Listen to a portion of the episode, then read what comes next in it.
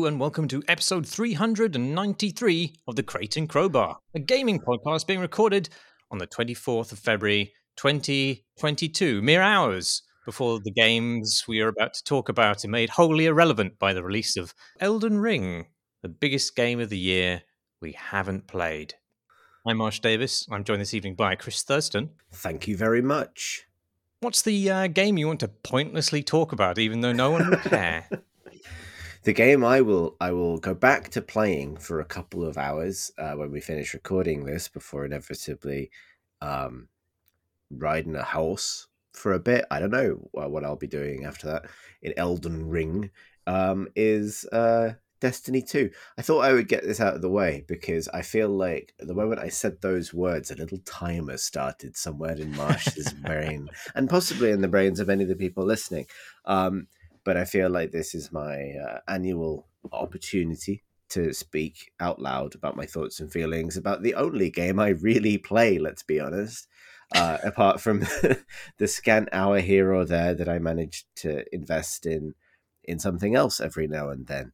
Um, obviously, I believe that will change for a new From Software game, but Destiny got its uh, first big expansion in about 18 months this week, and it's very, very good. And I think I can talk about the ways in which it's very, very good um, in ways that hopefully are. Uh, I don't.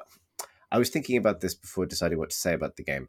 And what is really interesting about it is I think they have made a ton of changes which will be abstractly interesting um, or at least sort of an interesting speak to an interesting um, direction or greater wisdom about the kind of game they're making and why. Um, I have no idea whether this is uh, means that this is a good time to play Destiny, or if it necessarily comes to this sort of mm. recommendation. Um, Could you jump on at this point? You can, and well, I mean, maybe that's maybe that's the position to start from. Destiny has really gone from strength to strength in the last couple of years in many ways, except as an experience for new players where it is failing quite badly.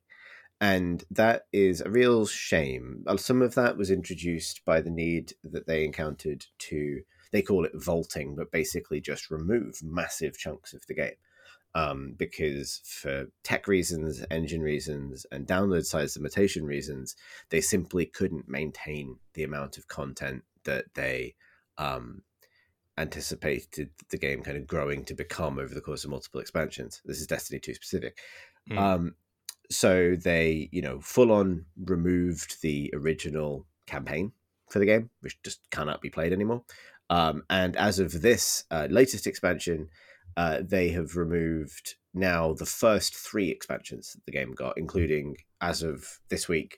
Uh, the the camp- the uh, expansion Forsaken, which was extremely well received. They've re- removed basically half of it, but the the, the single player half essentially. Um, and um, what this means is you it is a extremely disjointed experience to come into for new players. Um, hmm. Notoriously bad because while there is like a, they when they did this initial change, they did um, uh, introduce a new new player experience. Um, it's not great. It's not massively compelling, and also at the end of it, it they there's a point where they kind of have to just give up and dump you into the game and say like, "Well, good luck." And then after that, they have they have managed to fuck this up in ways that are funny, but not necessarily great. So, uh, for example, over Christmas, it was Bungie's 30th anniversary as a company, and there was a little update, like a mini expansion, um, pretty small, but kind of a fun kind of thing where, uh, you know, they they did a very good job of uh, bringing some Halo weapons into Destiny while making it very obvious that's what they were doing, but dancing around the fact that they don't have the IP in a way that was very elegant, like. Um, using old Halo 2 slang, like the three letter acronyms of the Halo 2 community multiplayer community that crucially aren't in game but are things that the players said to each other as the ah. names for guns in Destiny. So right. it's like kind of just cute stuff like that. But uh, as part of that, they introduced a new kind of like uh, arena firefight type horde mode um, called Dares of Eternity. Uh, where a uh, it's a game show hosted by a wretched sort of space ghost goblin man and his master a celestial horse. Of course. Um, yeah. Um, and this is I, I could I mean this is this is several months old in Destiny standard, so I get to the new stuff, but this is good for several reasons. One is they they introduced this enigmatic star horse kind of thing just in the kind of background of a scene several quite serious expansions ago. And it's very abundantly clear they had no idea what it was. It was just it was just one of these rule of cool destiny enigmas. And with that and as they're doing so much work to round up loose ends in the plot and tie this whole thing together and, and move the narrative forward in a way that I find genuinely great. I sort of love that with this expansion they decided to simply give up on that. and so what what's what what was the significance of the celestial horse? Well its name is Star Horse and it hosts a game show. Why? Fuck you.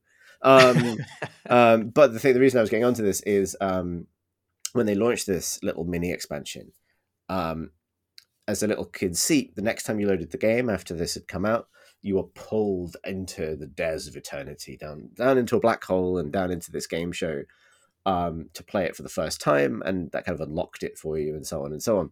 Now, the mistake they made is uh, it was a level 1150 activity, but whatever flag on their end signifies, hey, if you haven't played this, uh, you know, you get dropped into this, was also being overridden for completely new players as well. So someone loading the game for the first time, who you now start, or at that time you started at eleven hundred power, um, was being rather than getting the, uh, I think this is exactly what happened. Rather than getting the intended new player experience, was being kidnapped by a space horse and forced into a game show they couldn't hope to complete. Like it's supposed to be a ten minute activity, but it was taking people in an hour and a half to grind through this thing they were desperately underleveled for. And then this led to a event where um, your your your your level in Destiny is to, basically like an average of the uh, power level of the equipment you're wearing. So if you put on worse gear, you can de-level yourself, right? Like if that makes sense. Hmm. So what people started doing was putting on their worst gear to go into that mode so that they can they could get match made because you get match made with people at the same level to get match made with new players. At which point they would put their good gear back on and rescue the new players. Aww. And it turned into this big kind of you know uh, community rescue effort, which was genuinely heartening. And ended up Bungie ended up fixing it and then giving everyone who did that a little special in-game emblem as a thank you for rescuing um, probably you know i mean i imagine you know you think a lot about DAU numbers and sort of uh, churn rates of, of player acquisition particularly in free-to-play games and you've got to imagine that someone was looking at a graph for that month and it's like why did why wasn't the game very sticky for this whole cohort of new players we had loads of marketing out at the time for this new anniversary update why why did everyone bounce? And it's well, it's because you um, imprisoned them in an unwinnable mode didn't make any fucking sense.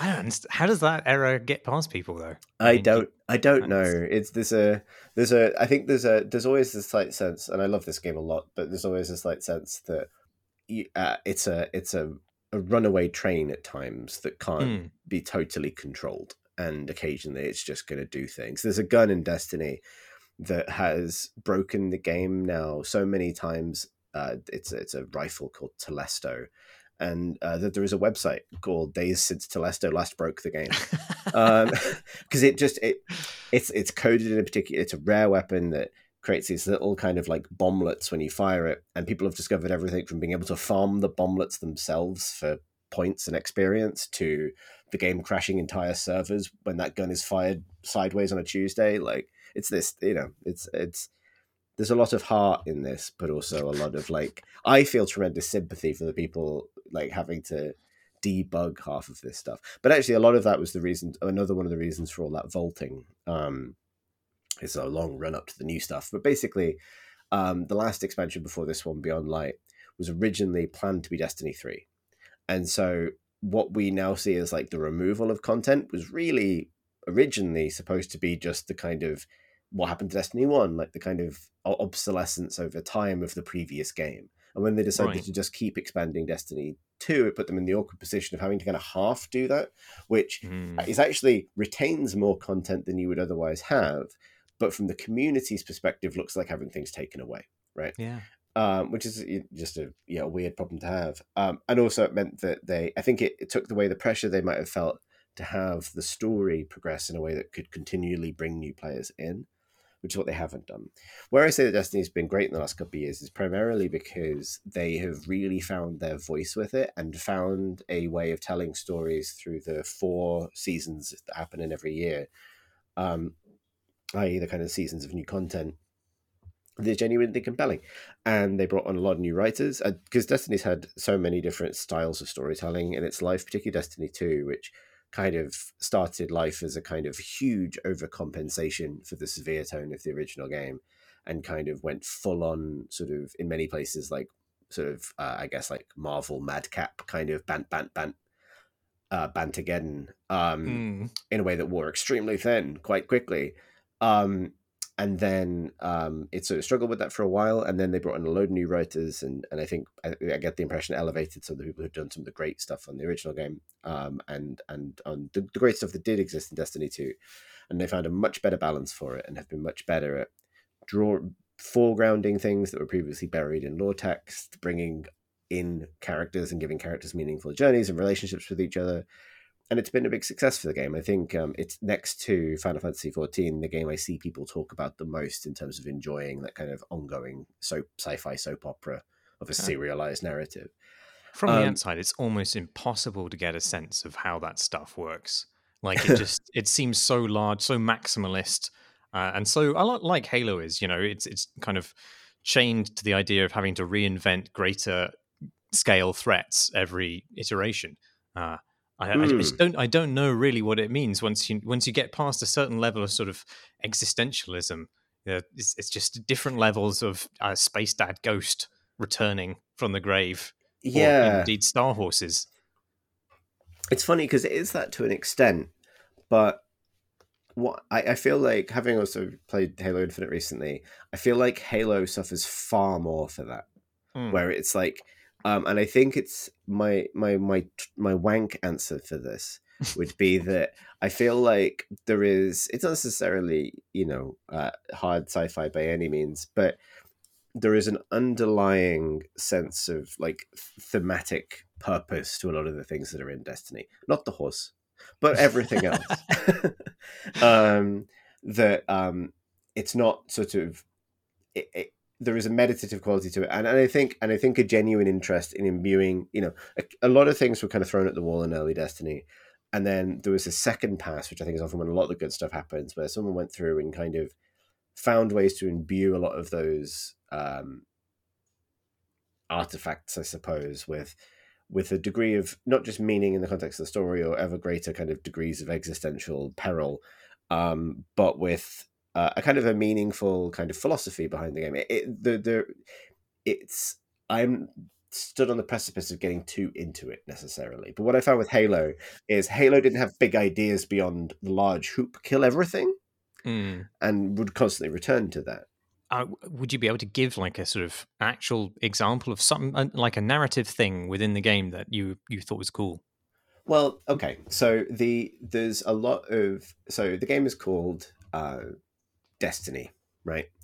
And the uh, they'll start first principles. um, um, but one one of the things that it kind of determined over time, and this is one of the things coded into its kind of core um, backstory now, but probably not intended when it started out, is its framing of this war between light and darkness, which is very sort of fantasy tropey. In Destiny, that is effectively two perspectives on the potential outcomes of the game of life, as in the specific theorem, the game of life. Um, and it kind of posits that, um, you know, the this notion of um, uh, life beginning. Uh, I'm going to butcher this slightly, but the, the the the inevitability of kind of survival necessitating that life ultimately take a kind of uh, a final and relatively uh, lethal shape, basically. Um, and the uh, the kind of force of good in the game, which has been emerging over time and complicated in many different ways, is effectively um, what does it take for is is that kind of uh, lethal final shape inevitable, or is it possible for a stable altruism to exist in life in the universe, basically. And can that be ever be these players who kill things for guns all the time? um, really, I mean, and the game will make fun of that sometimes, like that sort of you, you and your kind of kind of player cohort as a, a chaotic element in all of this that hmm. uh, effectively part of a, an experiment, not an experiment necessarily, but a uh, another roll of the dice by kind of cosmic forces effectively having a debate about what the inevitable nature of life is. Um, and that is what the destiny of the title refers to really. Oh, right. like what is that final shape of life? And and that is um, and then your the story of the game as it's kind of explored by the characters in it is about sort of uh, particularly more recently is about kind of coming to delineate those values from the in this case the huge orb that otherwise sort of um, monolithically represents one of them and you know, kind of. Uh, and then there's just a lot of wizards uh, that people want to see kiss, and you combine those two ideas, you got yourself a hit. um, so yeah, and like uh, I don't know if that if that makes a, a case yeah, for that, I mean, Yeah, you, you you you sold an idea from within Destiny to me. that does cool. sound cool. Yeah, like I mean, I uh, we'll we'll go there, but like, um, it's I think that sort of it doesn't have to have something sophisticated to say all the time necessarily, but I feel like I feel like I uh, it really helps the story to um uh re- retain its coherence and to be able to escalate in different ways along different axes when there's sort of a tangle of ideas at its center basically right yeah. and i think it has you know because i can understand from the outside that perspective of destiny um, continually needing to find um, bigger space dads to throw at you. It's a space auntie this time, I will say. Um, but actually, I feel like that hasn't necessarily been true for the last couple of years, where, mm. yeah, there are bigger or stranger things to contend with. But really, what's kind of, and this maybe does bring me to the new one, like, um, is it's about contending with really the new one is not necessarily about contending with the biggest threat you've ever faced it's about contending with a um, a rearticulation of the core tenet of the setting that fucks up everything you think you know about it, basically. And so, and then there's still monsters to fight, but um, so the the the premise of the if people I don't want to spoil the campaign. I finished it today actually, and it's great, and I'll talk about some of the reasons why. But um, I, I won't give any spoilers in this because I appreciate it's all very early doors. But uh, long term listeners to the podcast will know that I once broke down the I think it was the Alex and I broke down the three Destiny story storylines that exist. Um, uh, a skeleton knows what you've done and is coming to tell your dad about it. Oh shit! I've left the time machine on, and Granddad still got it. Being the three stories, um, and that only the best Destiny expansions or, or updates uh, touch on more than one of them. And I think we identified that the best expansion at the time, the one that's most recently been vaulted, Forsaken, was pretty good because it did all three. Um, I can ha- I'm happy to say that Destiny, the Witch Queen, also does all three. Wow. Thus, uh, subject uh, like uh, objectively putting it on the upper echelons of um, of Destiny storytelling. Um, a skeleton definitely knows what you've did done. Um, someone has left the time machine on, and also uh, Granddad, he's got it. Wow. Um, yeah, so In the bullseye of that weird fucking Venn diagram. exactly. Um, it's just a big orb hanging in the sky. That Venn diagram. Um, uh, so, but the reason, so there's, um, but the specific reason, so the the premise of the new one is uh, it, it follows really closely on for the events of the previous season, which has now been kind of retired because it is over. So there's kind of a, a weirdness there, but effectively, um, a kind of uh, space witch skeleton uh, moth woman um, has uh, rematerialized in our realm, and she now she and her followers now have the power of the light, the power of the traveler, the same power players have always had. And this has never happened before. It's never been the case that um, any of the enemy, the enemy factions have always been defined by effectively not having access to the same powers that you do. And now they do. And this means effectively um, you, I mean, effectively gives you a new kind of class of superpowered enemies to fight that you have to destroy their ghosts afterwards, or else they respawn because they are like you in, in every in every way. Um, um, that you can overhear their patrol chatter, and there's some jokes at that expense that basically they're just having the same experience you are. Um, even little cute things like when they use their supers, it shows up in the kill feed in exactly as it would in PvP. Oh, um, wow. Just little, neat, neat, yeah, it's cute. It's cute. It's not like you know earth shattering, but it's cute. It does. It, ultimately, though, it's not much more than like a, a cool new enemy type. Um, but the the the campaign itself is about kind of investigating how this could possibly have happened. And to do this, you travel uh, to uh, the the throne world of this particular character, the Witch Queen Savathun. Um, a throne world being a, a, now an old Destiny concept, but a completely batshit thing from the outside, being a kind of like uh, sort of uh, mind, like a kind of phys- physically actualized mind palace um, that's that can be accessed via spaceship uh, if you know where you're going um, because Destiny's Cosmos is sort of layered causal realities with a you know where the willpower of certain beings can just create a horse, for example.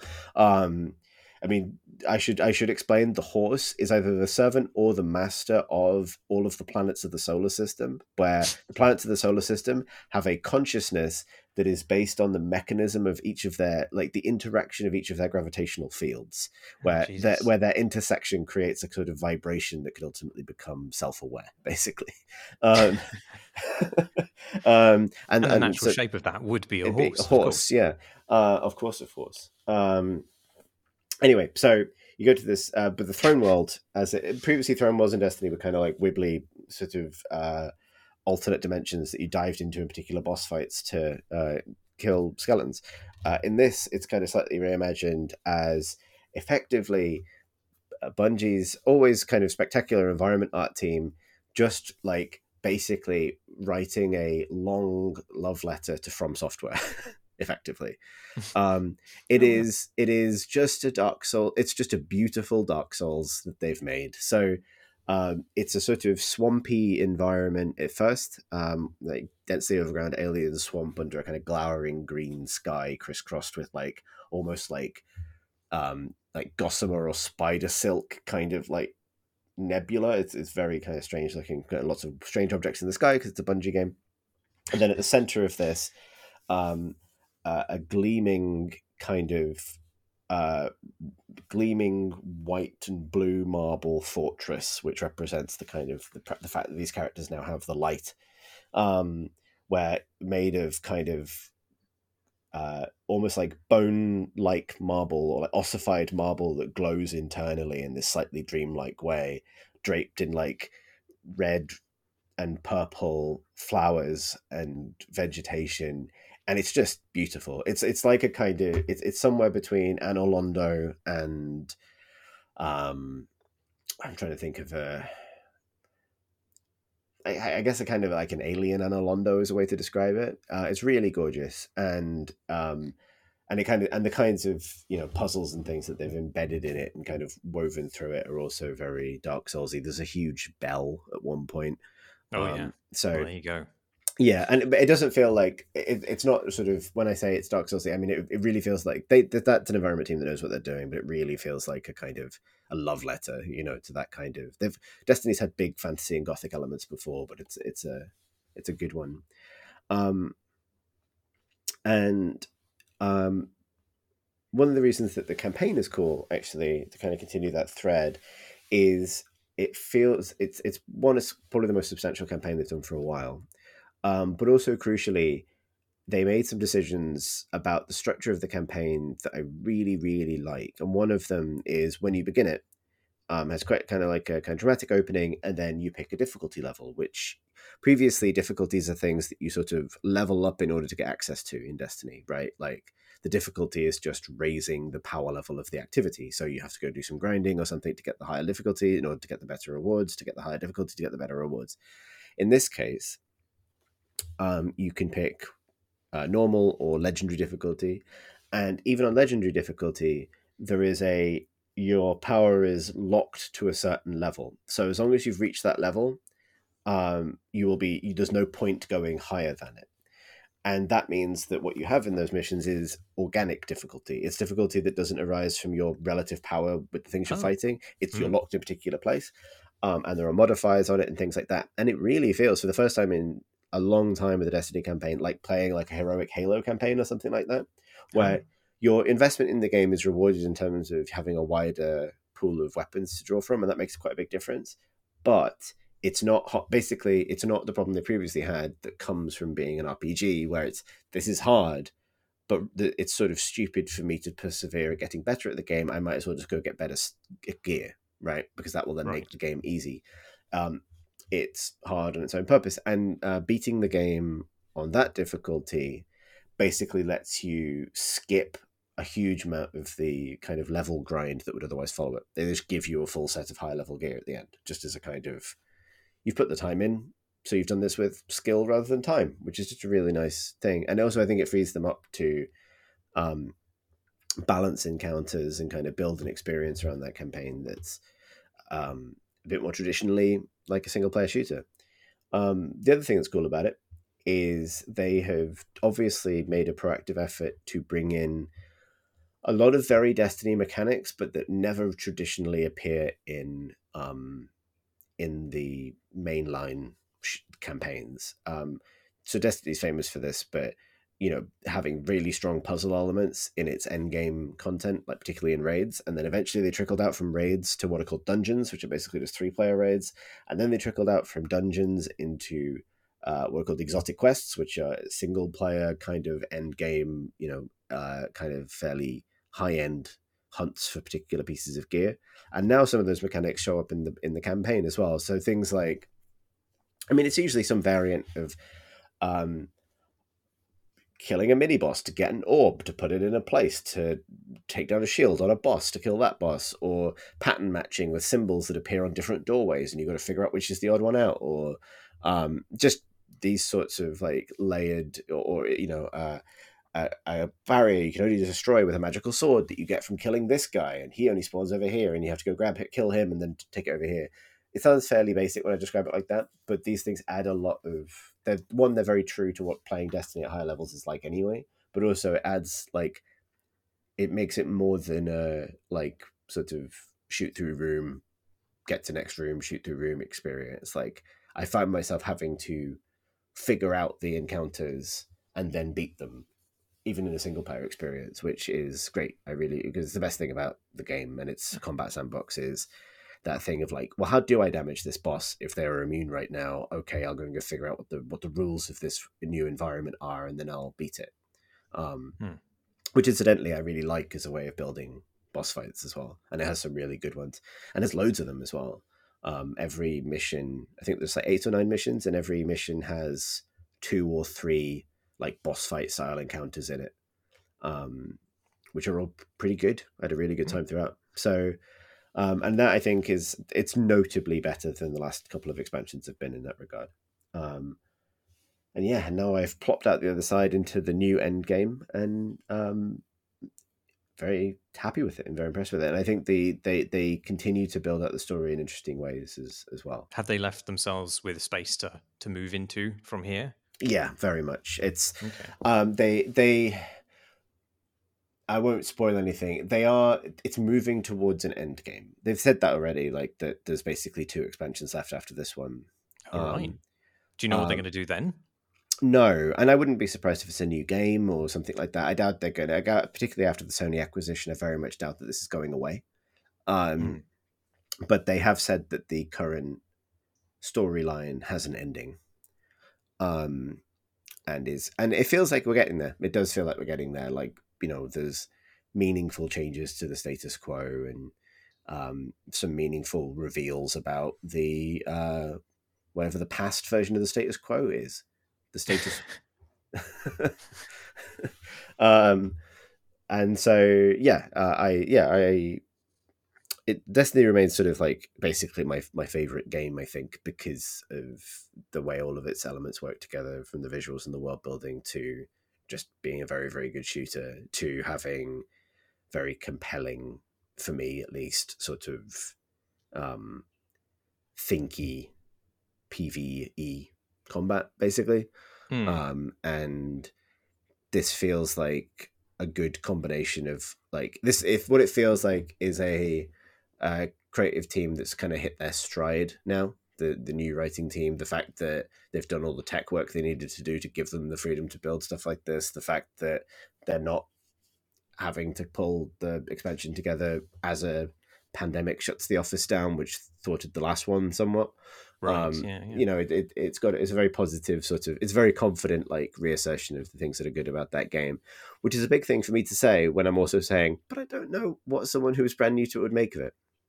Well, that was going to. Yeah, I'm interested in that. I mean, now that they've uh, pushed through the Space Horse game show Boo Boo, Yeah, uh, what what awaits new players? I mean, the Dark Souls thing with with a you know, sort of a, a capped inbuilt level of difficulty sounds very tempting to me.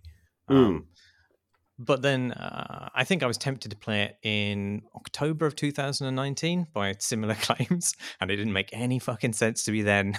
so I don't know. Yeah, I think so. The new one, they do work hard to. One thing I think is good about the campaign is it has some surprises in it, but it also kind of works hard to be like, um, to explain things that have happened, and it will sound completely mad. It's very rewarding if you've been there from the start, which is great, obviously, Mm. but you know, there's a sort of this happened, then this happened, then this happened, and and also to kind of actualize things from the backstory. I have no idea how much weight any of it would carry coming into it. The other thing is, I am not sure. I'd be really interested, but so Pip um, has been playing it, and and she isn't a kind of active Destiny player anymore. She was for a long time, um, but she hit a bit of a wall with the harder difficulty stuff because it's sort of it's not necessarily tuned for people who want like well i think it could be tuned for people who want a really hard game but it's also sort of there to answer the problem that used to exist with destiny campaigns where if you were a, like if you're the kind of player who is grinding out end game stuff the night before the expansion came out the new campaign would just crumble before you right you would breeze through it and it Mm. would you know it would be kind of meaning trivially easy because you had all the best stuff in the game and so that harder difficulty is also partly a practical thing to give a mode that lets big nerds like me chew on something for a bit and actually have Right. a time with it. And so I don't know what it would be like for a new player coming in with a much more limited. Like they even say this in the description of the mode. It's like it's kind of intended for experienced players who benefit from having like a big selection of guns to match to the various problems they face. Ah, I see. Um, but yeah, like the other side of it is, I think your your kind of experience would be the new player loop, the new players of intro sequence being introduced to a bunch of the um, extra stuff, and then being sort of thrown into this new campaign, and I feel like my suspicion is it would still feel like quite a disconnected experience. But if the underlying kind of systems and stuff got their hooks into you, then it's a way to be connected to what's going in the game on in the game right now. Because alongside this, the new season also started, which is interconnected with the story and much better integrated than it previously was. Um, but is its own completely separate raft of new content that sits on the side of that and that will go away at next year. So yeah. Interesting. How big is it? Can I can we be bothered to re-download it? That's the question. uh, it must be. Let's see. Let's find out. It's eighty point six gigabytes apparently, which is not That's too not bad. too bad. No, it's too No. bad. That's that's the benefit of removing big chunks of the game every now and then. Um, but yeah, I appreciate. I've I've done my thirty minute Destiny ramble now, which I, I only get to do every now and then. But yeah, like, um, I feel like this. So obviously, I enjoy it as a fan, and I also think that it's um, a very uh, it, it's a creative effort with um, what was going to say? Maybe this maybe this is too arch. It feels like a very authentic creative effort at the moment like it's got a writers room that really cares and i i think i, I mean I actually i don't really like that phrasing think having just said it because I, I don't want to imply that you know games don't have that but it feels like the, the output of a kind of empowered creative team with a bit of a budget able to tell a grand old sort of shaggy dog story about a ball basically and a horse. Um and I like that myself personally. It's the kind of thing I'm into. A bull and the horse that loved him. Indeed. Or did he? Oh, oh I see. Who does the horse twist. serve? Yeah, exactly. Horses. The horse, I think, bows to no master. there's a lot of um, there's a lot of good. So if you play Destiny with the uh, subtitles on, um, whoever wrote the dialogue for that mode had a lot of fun with the horse um, because it has a lot of noises, but it only whinnies like it whinnies like a horse. It makes horse noises, but these horse noises were all made by I think Dee Bradley Baker, the voice actor, does a lot of creature noises, um, and they all they're all written in the script as things like Imperial Whinny or non-Euclidean Bray or like or like serendipitous wicker and the actor who did it did his best. um, which I think is uh, real art. That is excellent. anyhow, anyhow, um, I feel like I could go on, and God knows I probably could, but I shan't. What have you been playing, Marsh? Uh, I've been playing uh, just a demo, actually, um, for a game called Abriss. A B R I double S. I don't know if that has a meaning in another language. It's just a word to me. Uh, but it's a game about exploding cyber brutalist architecture. Basically, it's it's basically Boom Blox. Did you ever play Boom Blox? Steven Spielberg's Boom Blox. Indeed, yeah. What a weird fucking combination of people worked on that. But yeah, that was that was like a, a physics puzzler for for the Wii, uh, where you had to dismantle these tottering towers of blocks by lobbing like the minimum number of objects at them with your you know your your willy waggle sticks. Mm-hmm. Um, reverse Jenga, if you will. Um, and the, I like it was quite. I, I, thought it was a great game. Boom Blox. There were loads of kind of interesting complications to that. They really managed to kind of squeeze a lot of actual puzzle variety from what is just you know quite a, a crude sort of physics idea like knocking over certain blocks you know deducted from your score instead. So you'd have to try and bring everything else down around them apart from those which is a quite a cool challenge or there were like explosive blocks that set off chain reactions you know. It was it was fucking awesome. And um Abriss is sort of similar in premise uh but like just about as far apart in style as I think these two games could be without one of them being, you know, wildly pornographic or something. And so instead of instead of like, like having Dayglow Duplo bricks with smiling faces on them as per Boom Blox, the the structures you're trying to bring down are just these horrible, colossal, intricate techno monoliths that are just just encrusted with gantries and pipes and strut work and these bold concrete slabs rising out of green mist. It's just, I, it's it's just awesome to look at these raw industrial behemoths covered in greebles, just absolutely greebled to the max. No humans, just greebles. And um, yeah, it's I mean it's just amazing to look at these it's hellish tech future landscapes swarming with drones, and you've just got to fuck up these buildings for no, no obvious reason, uh, which is cool. Um, and so each level is sort of like you have this uh, structure to take down, and you have a number of construction elements that you can pick from, uh, and a restricted build space on which to build some sort of physics weapon, basically like a a crude ballista or just a, a massive crane arm uh, just a sort of pinwheel into the thing. You get other other kind of fun stuff like jet propulsion and lasers and things. It's not. It's actually quite similar to Besiege. Uh, mm, that's what ways. I was thinking about. Except except Besiege, uh, where you build catapults and blisters and. Uh, uh, that's much more of a vehicle simulation, uh, whereas here, all the constructions, you, at least all the construction I made so far, need to be built up from a static platform. Uh, and the positioning of those platforms is part of the, sort of the, the puzzle challenge of it. Um, so, for like, for example, on one level, you have to take down these three uh, structures that are set up sort of like dominoes. There's you know in a line behind each other, and there's this huge gulf between your platform and them.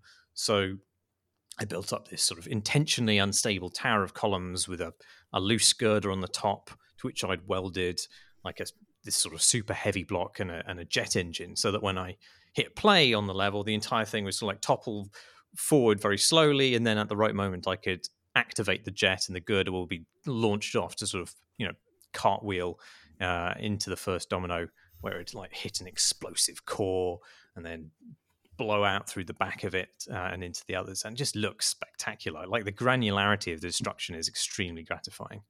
Um, and there's there's not a huge amount in the demo. Uh, I, I, wait to see if it reaches like Boom Blox or besiege levels of complexity.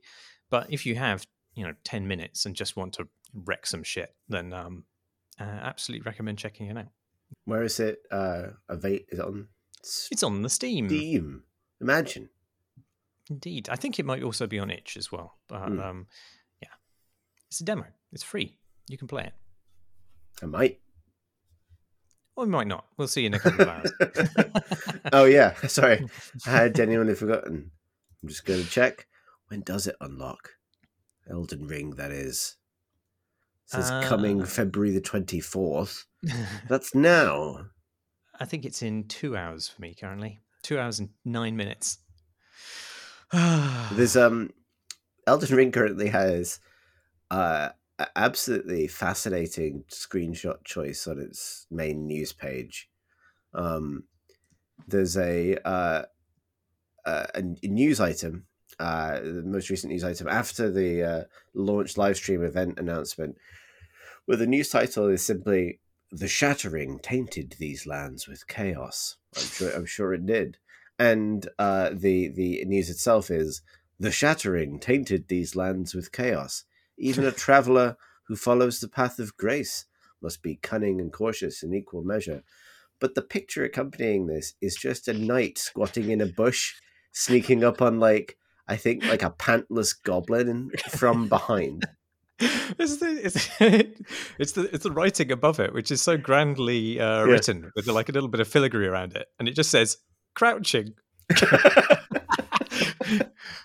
oh, that's a, your back of the box claim, isn't it? Yeah, crouching, crouching, Gamers crouching. and also, I mean, I appreciate we're just. Uh, this is like maybe not the best use of an audio medium, like two men laugh at a picture on the internet, but um, uh, the uh, the emphasis created by making certain words in the sentence below gold is also tickling me. Um, uh, crouch to make it harder for enemies to discover you. I feel like I know about crouching now, which is the point.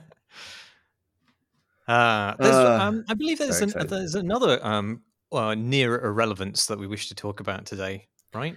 Well, we could do, yeah. I, I mean, or I could keep exploring the Elden Ring store page, which is the most you're going to get into. Because I mean, you know, we we got probably like a lock in next week. So this is the most Elden Ring we're going to be able to share. Uh, oh, it locks in two hours. Mm. Okay, well that's fine then.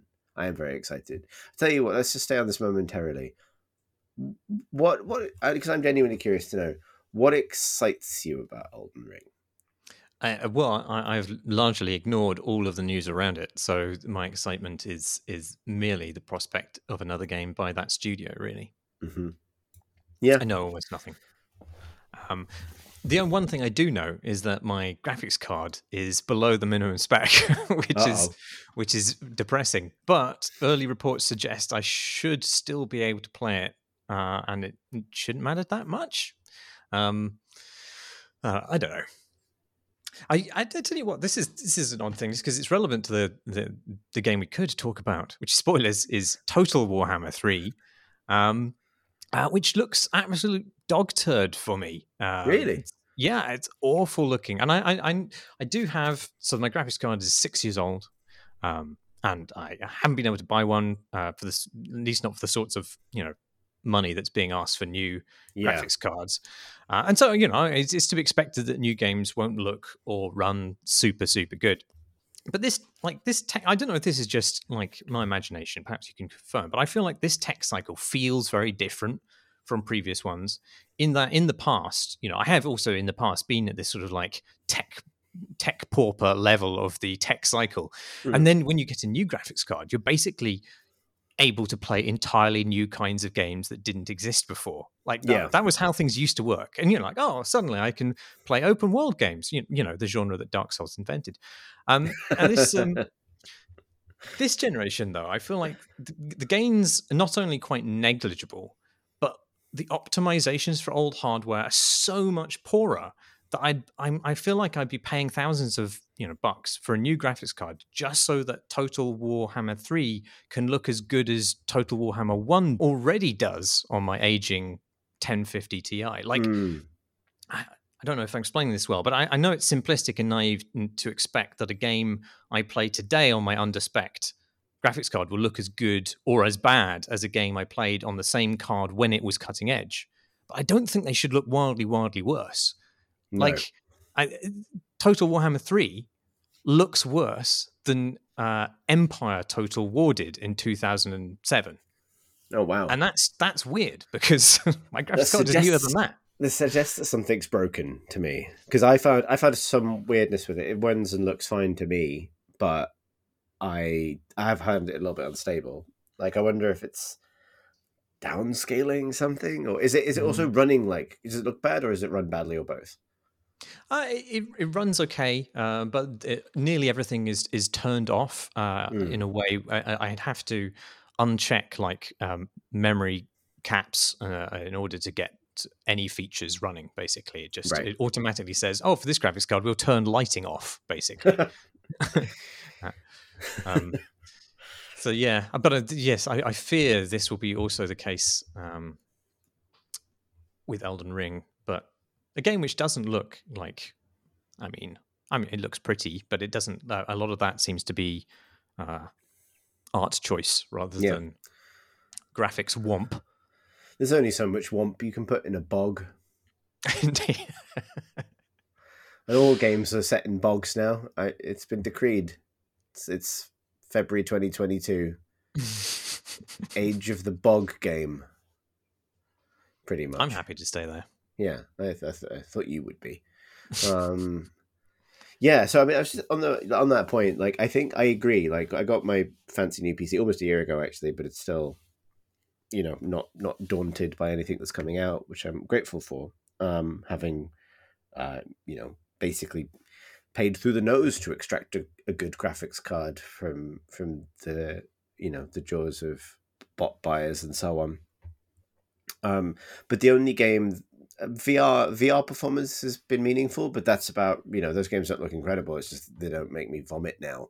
Um, the the other side, the other, the only game I can think of that was really a showcase for what it meant to have a more powerful machine in the way that it used to be was Cyberpunk. Like, and that's you know Right. almost like a almost like the other side of its own issues, right? That like being able to play that game without very many issues, with everything cranked up to max, was a treat, but also an expensive treat in this particular case. Um, I haven't downloaded the 50 gig patch that game has received yet, um, but uh, I might. Um, I was they. Uh, we can talk about Warhammer momentarily, but I was completely com- having finished Cyberpunk uh, before Christmas. I was completely comfortable with not necessarily coming back for this update because I like the game. I've made my, you know, I've said my piece about it in that regard. Um, because what it, you know, the the obviously the quality of life pass doesn't mean a huge amount to me. Uh, having finished the game, um, and then a lot of the kind of like the the features, like oh, they've rebalanced all of the skills and abilities. That's kind of interesting. It's also kind of not why I played the game. They've added the ability to buy apartments. Uh, I could probably load a save and look at them and have the full experience of that without really needing to reinvest much time in it. Um, they've had the ability to give yourself buffs by having a shower in your apartment. Jokes on you, CD Uh-huh. Projekt Red. I was already having a shower for roleplay reasons and pretending it helped. So the fact that they're backing me up with like a twenty percent buff to health regen kickstart time or something, fine. Um, but then they said that they've added like several more text messages that your loved ones can send you. So now I have to replay the entire game, but I won't. Um, but yeah, so I think we both played Total War Warhammer Three, haven't we? we did, yes. I played about three hours of the uh, campaign that it comes with. The the, the kind of uh, new player tutorial campaign thingy. Yes. Yeah, uh, I have played that and about the first 80 turns of the new Demon Prince campaign. Um, so, speak to that. I'm very curious to see how you have found it. I can speak to my own Warhammer perspectives, but yeah. Well, I don't, I don't entirely know what to make of it yet. I, I, um, I played. I have a, a, a, slightly kind of on-off relationship with the Total War series in that I played uh, a lot of the early Total Wars, uh, medieval and Rome, um, and at the time they were just such, you know, technically impressive feats to be able to field and control that many individual units in 3D. That that alone was the reason to play those games as strategy games, I'm a bit more leery of them. I don't know that I've ever really jibed with what those games want from me as a commander in mm. order to like effectively manipulate this way of battle. I don't feel they f- they don't feel like the sorts of micro heavy RTS games like StarCraft that I normally avoid.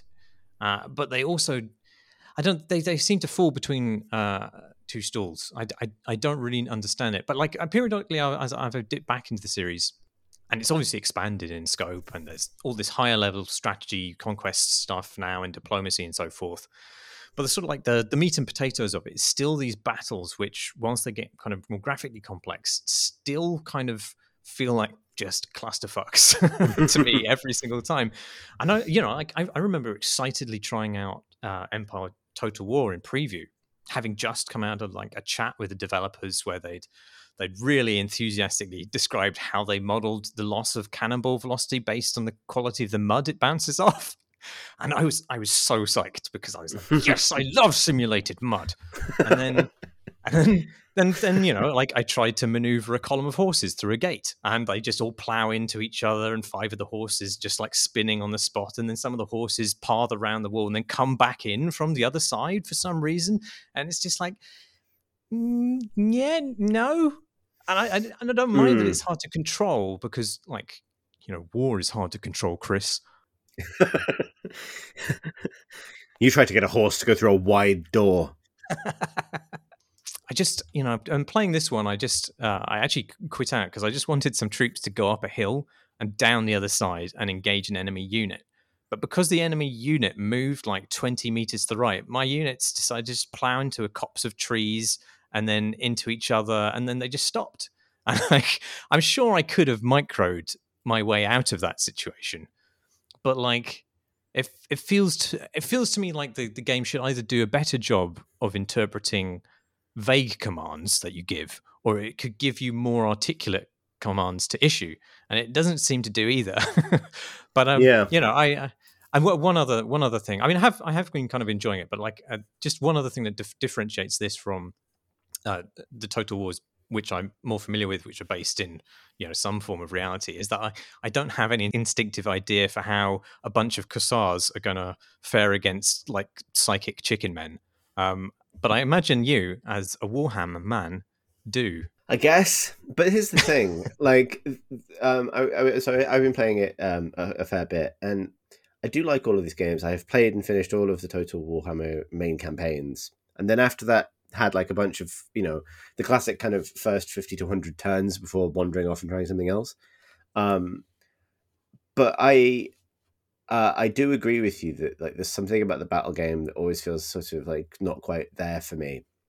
But also crucially, what I would say is um, I think this is a, it's a really evocative, and we speak to some of the very evocative and now very full featured kind of evocation of old Warhammer Fantasy Battle now. But crucially, I think it doesn't. The battles don't feel like Warhammer, um, and they don't bear a huge resemblance to the the flow of a tabletop game. And I don't think that's the goal, honestly. I, I, obviously, it's a bit apples and oranges because you're comparing a turn-based miniatures game to a real-time strategy game. Um, but my ability to gauge the you know one thing I have I, I have a lot of fun. Um, so my a lot of my favorite stuff in Warhammer tradition has always been the chaos stuff. This is the game that really finally kind of like breaks open the huge bag of weirdos and spills them all over the board. Um, in terms of the you know the, the, the various demons of chaos are far better represented here than they have been previously. Um, and I have a sort of a sense of what they each do based on my understanding of the setting um, from the tabletop game, but it doesn't map like quite quite all that. In fact, actually, some of my favorite moments playing it so far have been moments where it has briefly kind of felt like, oh, that would work in regular Warhammer.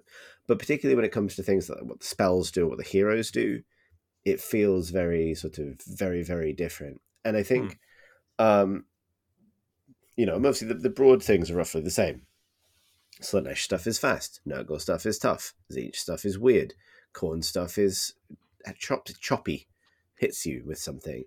Um, but there's um, and so you can sort of line things up in roughly that way. But broadly, like that sort of knowledge of the setting isn't the thing that kind of is getting me through battles. What's getting me through battles is, and this is the thing that makes me most uncomfortable about Total War, what is awareness of basically how to play the game to force the enemy to quit effectively there's a concept in tabletop wargaming called a negative player experience or an npe and it's a subject of much very boring debate basically about hmm. you know if you play very competitively and therefore you make the game less fun for your opponent um, is that is that cool and this exists in most competitive tabletop contexts to be honest but is that like is that an edgy big boy using every tool at their disposal to win the day? Or is it being a dickhead? Mm. Um, and I feel like the one thing that I would say for its connection to the tabletop game is the optimal way to play Total War against the AI is to create a miserable experience for them that doesn't always 100% you know follow the logic of the flow of a battle but absolutely res- revolves around exploiting um, pathing weirdnesses and stuff. And I find myself now, having played a lot of these games, sort of instinctively doing it, and I have a fair, fair old, fairly good time doing it. Um, but I found, particularly as as the Warhammer games have come become less kind of attached to reality. Well, actually, I have a mixed I have a mixed relationship with this. The, the fact that they're less and less attached to reality, particularly now that I'm playing a campaign about demons, means that I feel like it's almost less immersion breaking for me to command my troops to do something really fucking strange. um, while at the same time feeling increasingly slightly detached from the kind of consequences of my actions. So the example, the example I will give you, uh, the uh, in my campaign, the um, a, a, a Kislevite army um, sort of servant of the Ice Queen was roaming in my territory in a way that I had to deal with it, but I didn't want to deal with it with my main army.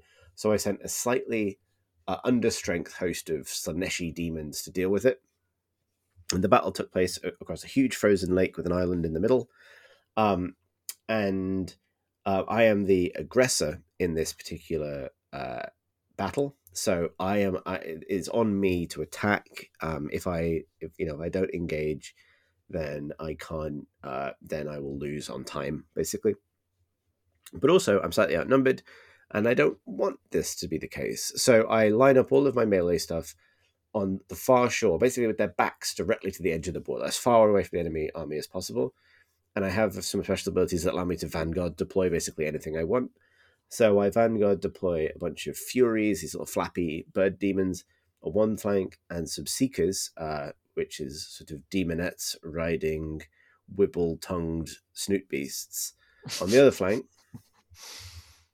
Um, and um, incidentally, that's I mean, it's something I find very compelling about seeing Warhammer brought to life, particularly the kind of weirder units. Um, but in my mind's eye, those uh, seekers on their wibbly bipedal snoot beasts have always gone as they've run along because it looks like that's what they're doing, and they don't do that in the game. So that's obviously that's a shame. Um, um, but then what I did was um, start the battle, keep all of my my people at the back line, um, run both of my flanking units forward, and then around the front of the both sides of the enemy army, and then back again. And what this caused is those flanks to charge, and then just kind of keep going and it's the old i mean in some ways it's just the battle of hastings play always works in total war. Hmm. where it's like chase me chase me. And then they're like oh i guess we're fucking we're fucking going. And occasionally the enemy will like stop and think about it for a minute but it feels like you've tipped them over some threshold into i guess we're charging. And um and so that meant a lot of sweaty Kislevites running all the way across this big frozen lake getting knackered by the time they got to me but also breaking up their formation enough to allow me to like pull the odd unit aside using AI stuff. And then crucially, their leader, their general in this case, was a, a wizard on foot.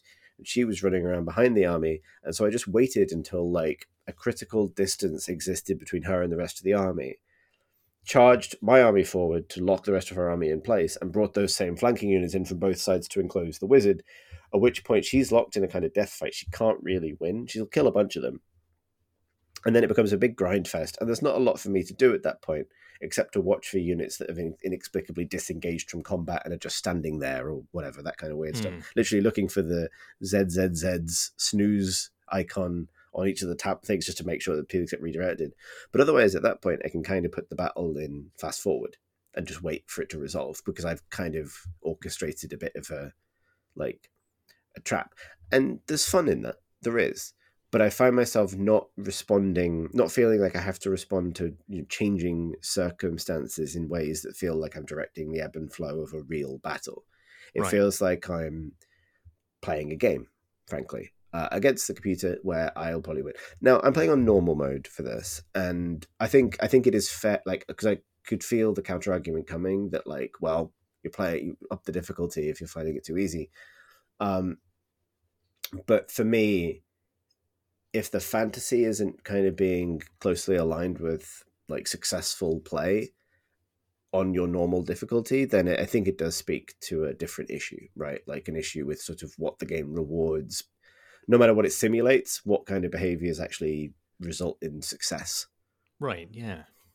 Yeah, yeah. I find myself auto resolving battles more often than I'd expect. Mm. Um, because I mean, it's, it's, it's just it's quite an exhausting sequence of battles that the at least the tutorial puts you through. Yeah, um, I, I feel like the, the strategy game, at least in the tutorial, isn't growing quite to, as quickly as as the uh, uh, as it should in order to sort of give you something more substantial to do in between those battles. I do wonder if I, I, I kind of think I'd like a game like Total War, which essentially strips you of nearly all control during the RTS moment of it, and instead you spend a lot of time sort of planning the battle abstractly uh, and providing sort of like if then else logic to your commanders. And then when it comes to the actual battle itself, all you can get to do is like honk a horn. And, uh, you know, two honks means something, three honks means something else. Uh, yeah, basically, football manager. is that what it is? Okay. Basically, football manager. Yeah, just like here's the game plan, and yeah, I kind of agree. Like, I think it's interesting because I, I do like I'm enjoying the game. I enjoy all of these games, and I'll get to some of the reasons why. Um, but I'll have one more moan before before we move on to some of those qualities. One is, but it's basically that I think so. They the the Warhammer stuff gives them an opportunity to bring in heroes and monsters and kind of different kind of paradigms of power. And I think they did these quite well in Three Kingdoms as well, actually. But I do find that they're missing something in terms of a sense of impact because really, like the the heart of Total War is not like you know StarCraft style micro where you're units are doing imminent, kind of very lethal damage to individual enemy pieces. It's more about setting up scenarios where you'll fight, you will win fights eventually. You know, kind of like, and then setting those fights going, almost like setting a whole bunch of different kind of plates spinning across the battlefield, and just right, needing to yeah. check in on them to make sure they're still spinning in the way that you want. And I think Heroes interface with this sort of slightly awkwardly still to me, because they had this extra layer of micro in terms of the use of spells and other abilities.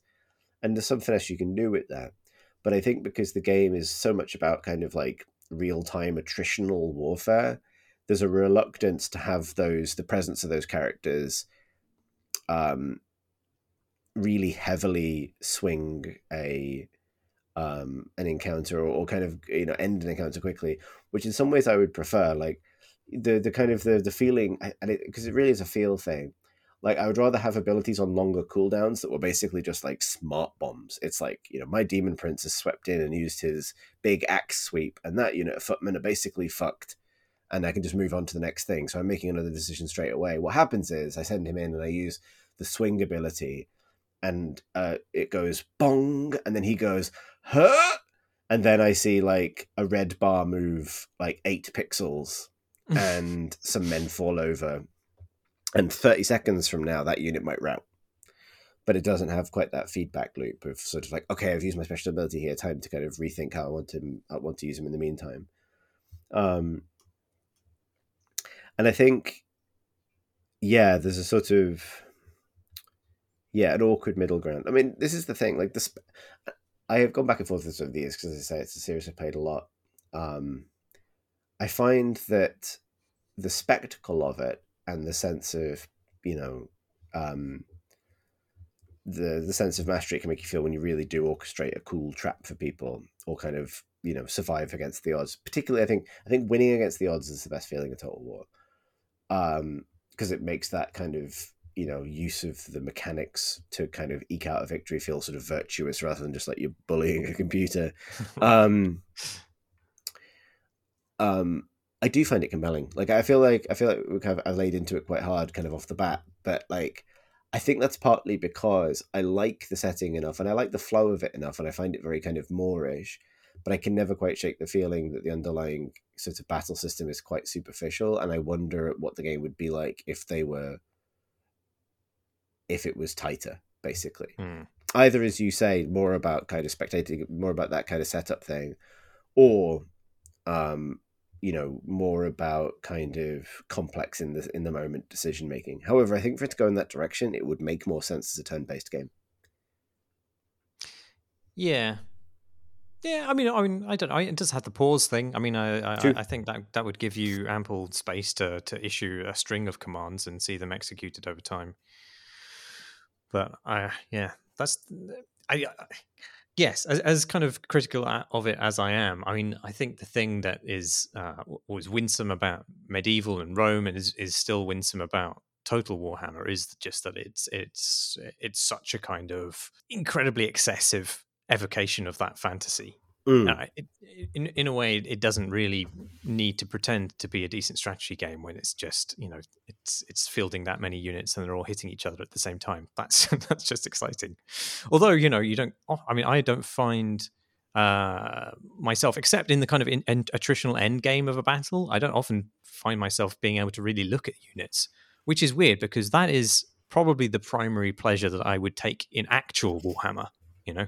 Mm, those yeah. those being able to manipulate and and uh, admire the actual individual models themselves and enjoy the fantasy of them is what part you know like 90% of what makes that so exciting mm. uh, whereas uh, yeah they're just very small for most of the time in this yeah, yeah. Um, I do, I do. I think, I think the spectacle of it can be great. I, I, like a lot of the new environments. I think its evocation of the realm of chaos is really fun because you, are fighting some mad places now, mm. um, particularly in the main campaign. Um, and yeah, like because the I think it's interesting because I think the the battle game has become more and more about um a big sun, a big kind of toy box full of pieces that do things and are fun and interesting and, and, strategic, but also about that spectacle and about the kind of effectively the fun of just smashing your overpowered army into a into an enemy and, and coming out on top.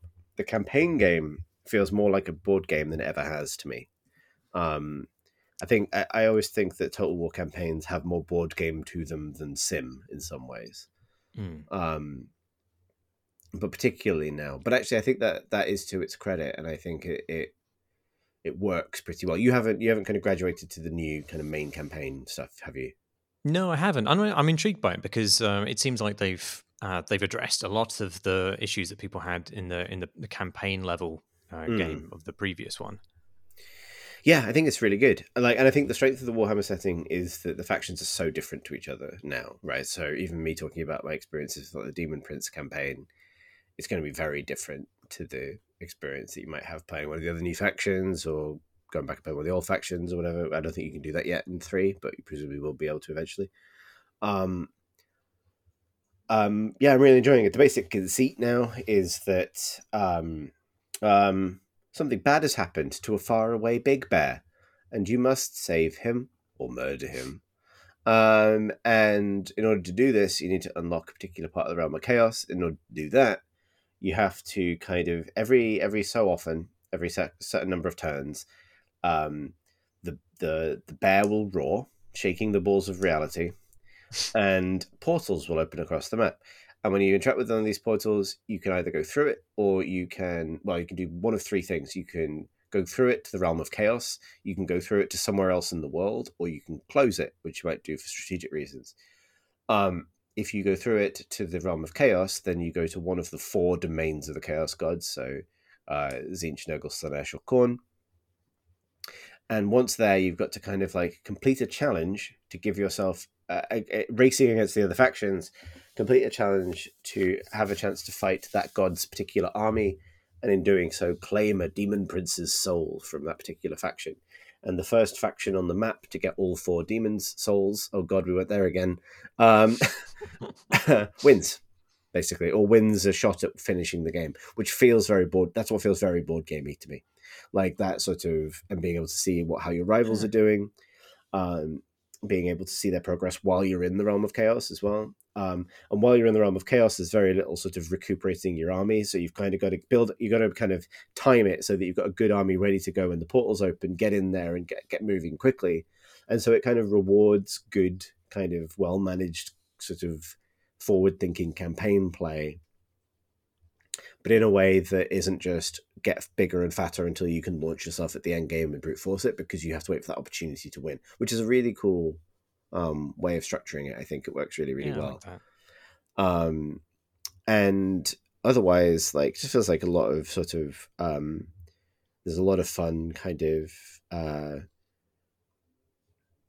um, strategic stuff you can do around kind of like forcing portals closed for your opponents with agents sneaking into their territory and closing all their portals so they can't do anything about it or um like or the need to kind of have a home defense army while your main army is away and and and all of those things that kind of create interesting wrinkles i don't think i've had any kind of like really stand out great campaign experiences so far but um, the Demon Prince campaign is really unusual in that it lets you mix and match all of the Chaos Demon factions. Um, and in doing so, kind of slowly build your demon towards his allegiance to either one of the chaos gods or none of them. Mm. And um, I'm going for none of them because I am a special boy and I want him to be a special boy too. Um, but so hang on, is, yeah. is Chaos Reborn? Is that uh, like uh, mix and match? Is is that what the that faction is now? It's called it's the Chaos Undivided is the typical. I, I'm phrase. sorry. Yeah, yeah, is is the phrase for like yeah chaos just sort of um, in ag- all four gods' intention with each other, basically. Um, but you can your demon prince is really highly customizable. Like it's the first kind of fully customizable character I think in a Total War game where you can equip new heads and wings and horns and arms and legs and stuff as they shift oh. from one god to the other, getting different blessings. Can you add a wibble snoot? Uh, I haven't unlocked it, but you better believe it's getting bolted right on there. Um, but I was going for like undivided, and one of the early things you can get on the undivided kind of skill track is like the respect of the northern clans because it's you know the realm the Norscans of the realm of chaos like the kind of chaos marauders. And I could just I very early on just dumped three skill points into this thing that's basically just Vikings think you're cool. And because of this it created this sort of diplomacy cascade which is a kind of weird thing to happen to a demon prince of chaos but where every single turn another uh, you know warlord of the Bjornlings or the Skaelings or the the others would come to me and slowly escalate their friendship of me because I'd sort of triggered some kind of endlessly escalating respect cycle. And so now I'm best friends with every Viking everywhere. And over time, I could just steadfast, like, I've steadily become so impressive to them that without sort of having to deal a single blow, I'm just sort of bolting them to the sides of my empire as vassal states now, which is uh, is a very fun outcome. It's not what I expected from a demon campaign, really. That like you become you're the biggest, coolest Viking, and therefore everyone wants to be your best mate.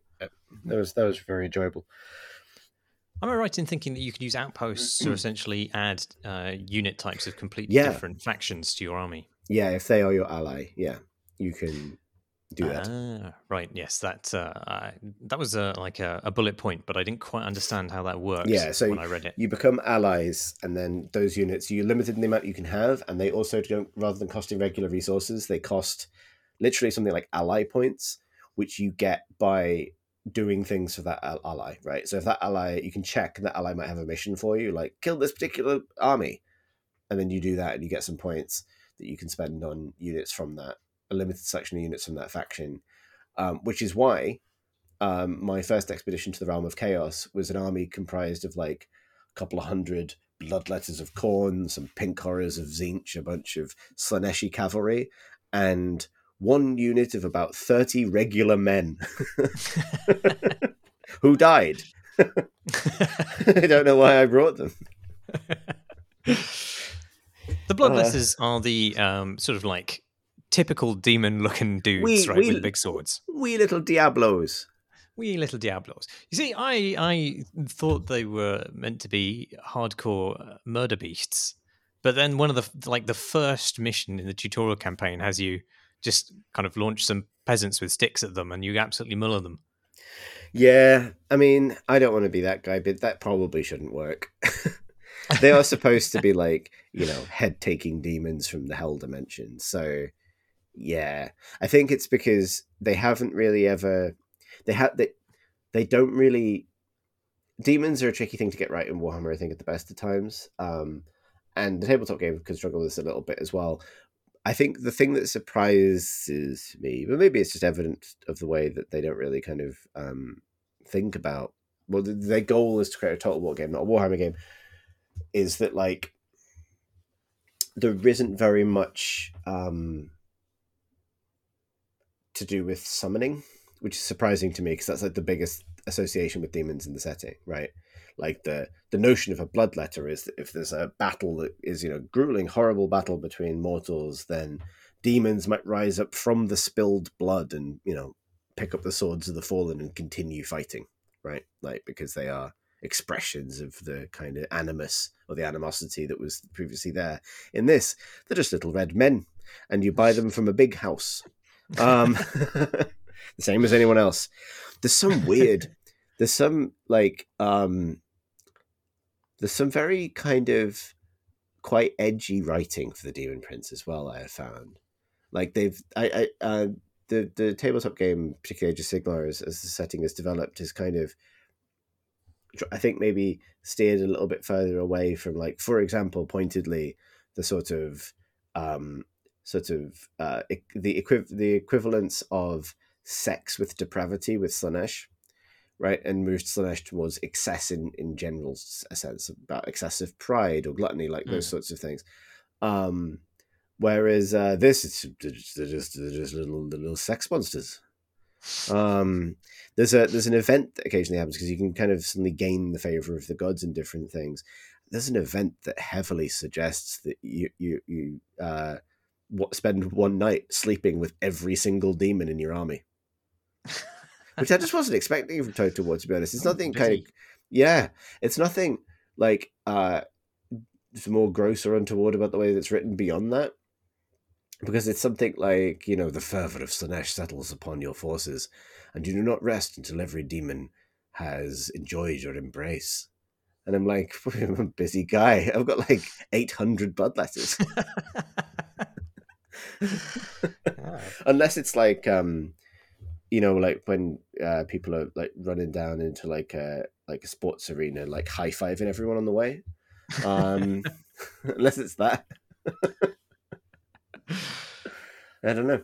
I just I, I know broader point to make there, and I feel like I've, I've dug a hole for myself. But I did it did strike. I, I took a screenshot of it. It was strikingly it was strikingly weird. Also, one final thing, uh, the game did create. It has some spectacular um, auto generated names now.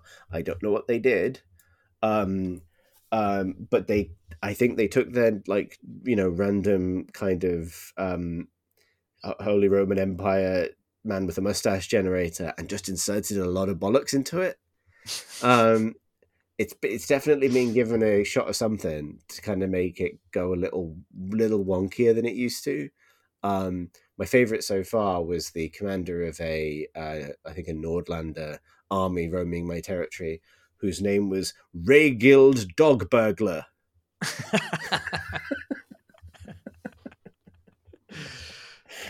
Which is That's excellent. D- d- delight, genuine delight. um, dead now at my hands. The dog burglar. He's burgled his last dog. I would commit to playing it more, but um, realistically, it's not going to happen, is it? Yeah. Have we talked enough that Elden Ring is out? not quite. uh, I'm checking again. I'm checking again. Unlocks in a properly in a proper in a, a pro, approximately one hour. I'm so excited I can no longer pronounce words. But yeah, I am. I'm looking forward to. it. I wonder what George R. R. Martin did on Elden Ring. Mm, yes, that's a good question. I uh, I have my suspicions that it may not have been terribly much, but you know, I don't know. Don't count him out.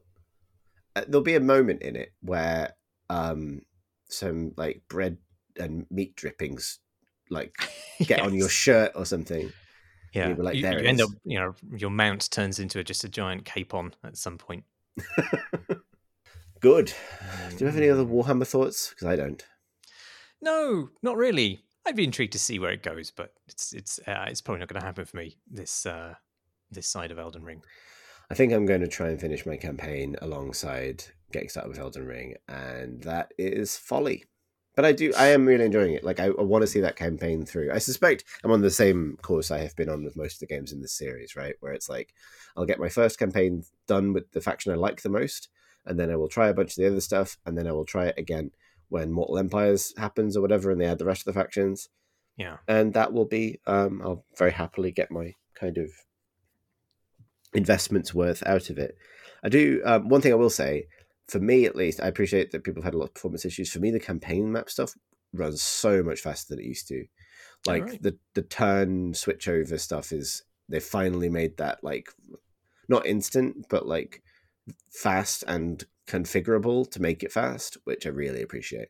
Because like I imagine one thing, one of my awarenesses with Total War is I know there are people who play it on harder difficulties and are good at it and have a, a more sort of engaged experience of its systems than I do. And I think for those people, watching like a random Skaven priest walk uh, six inches on the other side of the world is like vital strategic information. I have never cared. And I spend the entire time aware that the game thinks I care and I don't, you know? Like I will I will never know what to do with that information. it's like, mm, yeah, he's there now, isn't he? Yeah. are you interested at all in the multiplayer? Um, I've never really played it. I think I tried a bit of Total War multiplayer previously. Um, and I've never played campaign multiplayer. I guess I would be. I don't know. It feels like committing to a big board game, right? That's kind of what it feels Mm. like to me. Um, Yeah, I don't really have a sense of how involved it is, like how committed you are over time.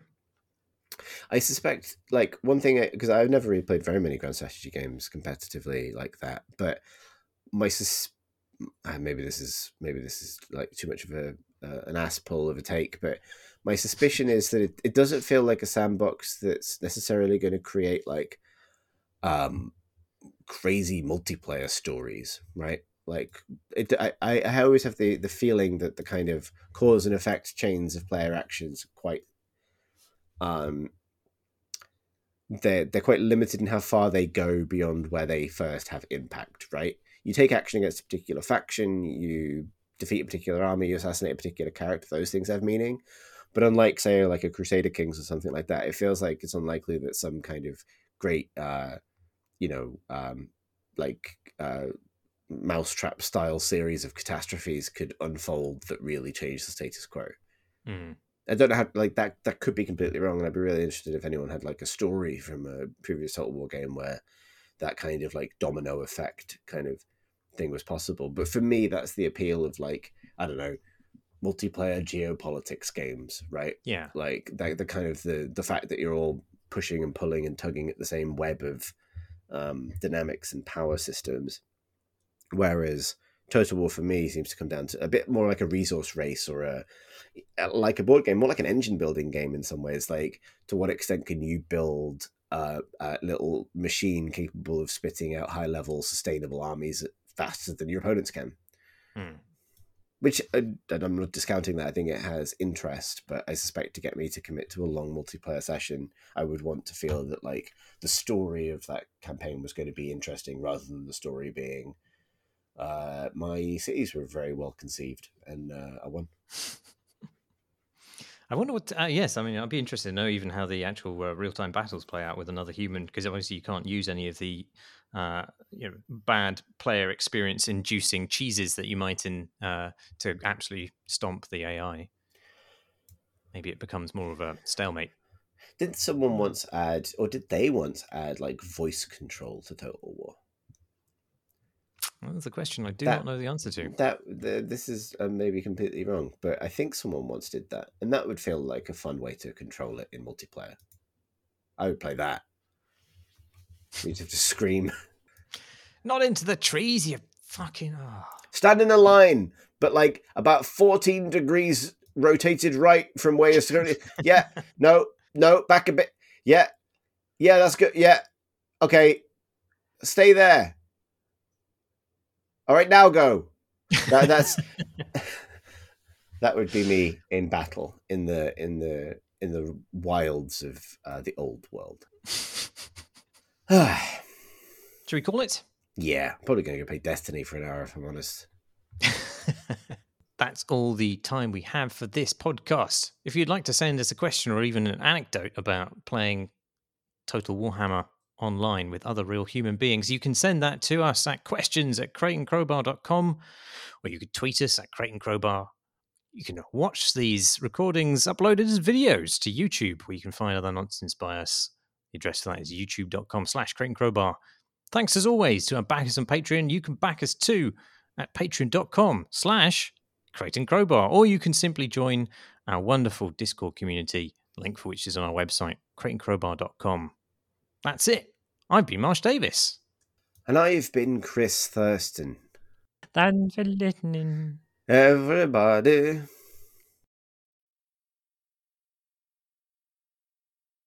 Chase me, chase me. That's jizz.